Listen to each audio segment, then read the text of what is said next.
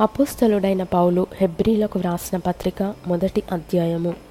పూర్వకాలమందు నానా సమయములలోనూ నానా విధములుగాను ప్రవక్తల ద్వారా మన పితరులతో మాటలాడిన దేవుడు ఈ దినముల అంతమందు కుమారుని ద్వారా మనతో మాటలాడెను. ఆయన ఆ కుమారుని సమస్తమునకును వారసునిగా నియమించెను.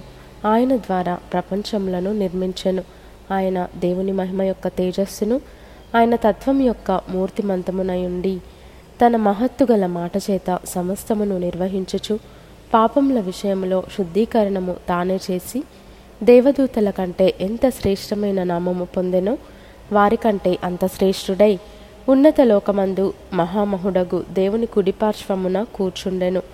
ఏలయనగా నీవు నా కుమారుడవు. నేను నేడు నిన్ను కనియున్నాను అనియు. ఇదియుగాక నేను ఆయనకు తండ్రినయుందును. ఆయన నాకు కుమారుడయుండును అనియు.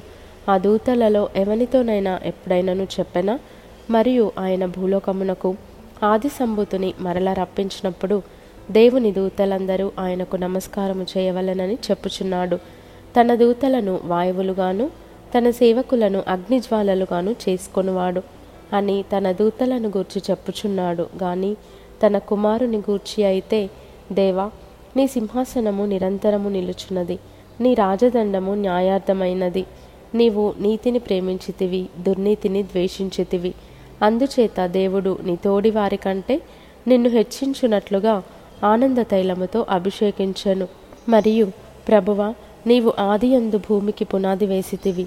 ఆకాశములు కూడా నీ చేతి పనులే. అవి నశించును గాని నీవు నిలిచియుందువు. అవన్నీ వస్త్రము వలె పాతగిలును. ఉత్తరీయము వలె వాటిని మడచివేతువు. అవి వస్త్రము వలె మార్చబడును గాని నీవు ఏకరీతిగానే ఉన్నావు. నీ సంవత్సరములు తరుగవు అని చెప్పుచున్నాడు. అయితే నేను నీ శత్రువులను నీ పాదములకు పాదపీఠముగా చేయు వరకు నా కుడిపార్శ్వమున కూర్చుండుము అని దూతలతో ఎవరిని గూర్చి అయినా ఎప్పుడైనాను చెప్పినా? వీరందరూ రక్షణయను స్వాస్థ్యము పొందబోవు వారికి పరిచారము చేయుటకై పంపబడిన సేవకులైన ఆత్మలు కారా?